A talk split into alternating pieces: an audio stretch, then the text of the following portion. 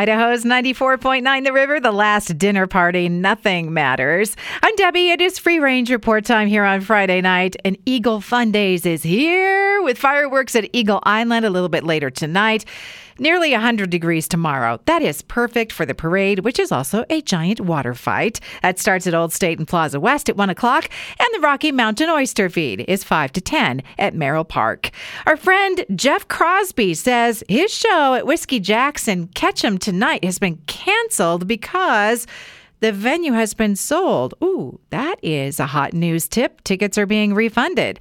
A movie tip the Emmett Theater has a Tuesday night special $5 for admission, soda, and popcorn. And these are first run movies. Can't beat that. Bucket list restaurant in every state listicle. In Idaho, it's Epi's Basque Restaurant in Meridian. The Grimace Shake All Purple is now all yesterday. It's all about the Barbie Shake, and you can find that at Cold Stone Creamery. Culver's is selling their signature sauce in stores. If you've never had it before, it's ranch y. All right?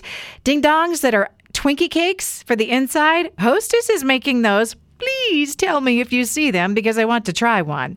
And there's a Tanqueray orange gin soda canned cocktail. You guys, I've recently discovered that I like orange gin, so please direct me to this shopping opportunity. Scientists are looking into a tomato mutation that makes them grow faster, taste sweeter, and this is important, especially around here, they are completely resistant to blossom end rot.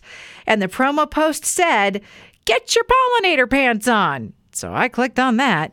Bee City Garden City hosting a party tomorrow at North End Organic Nursery on Chinden. Presentations, games, and free gifts for people who are wearing their pollinator pants.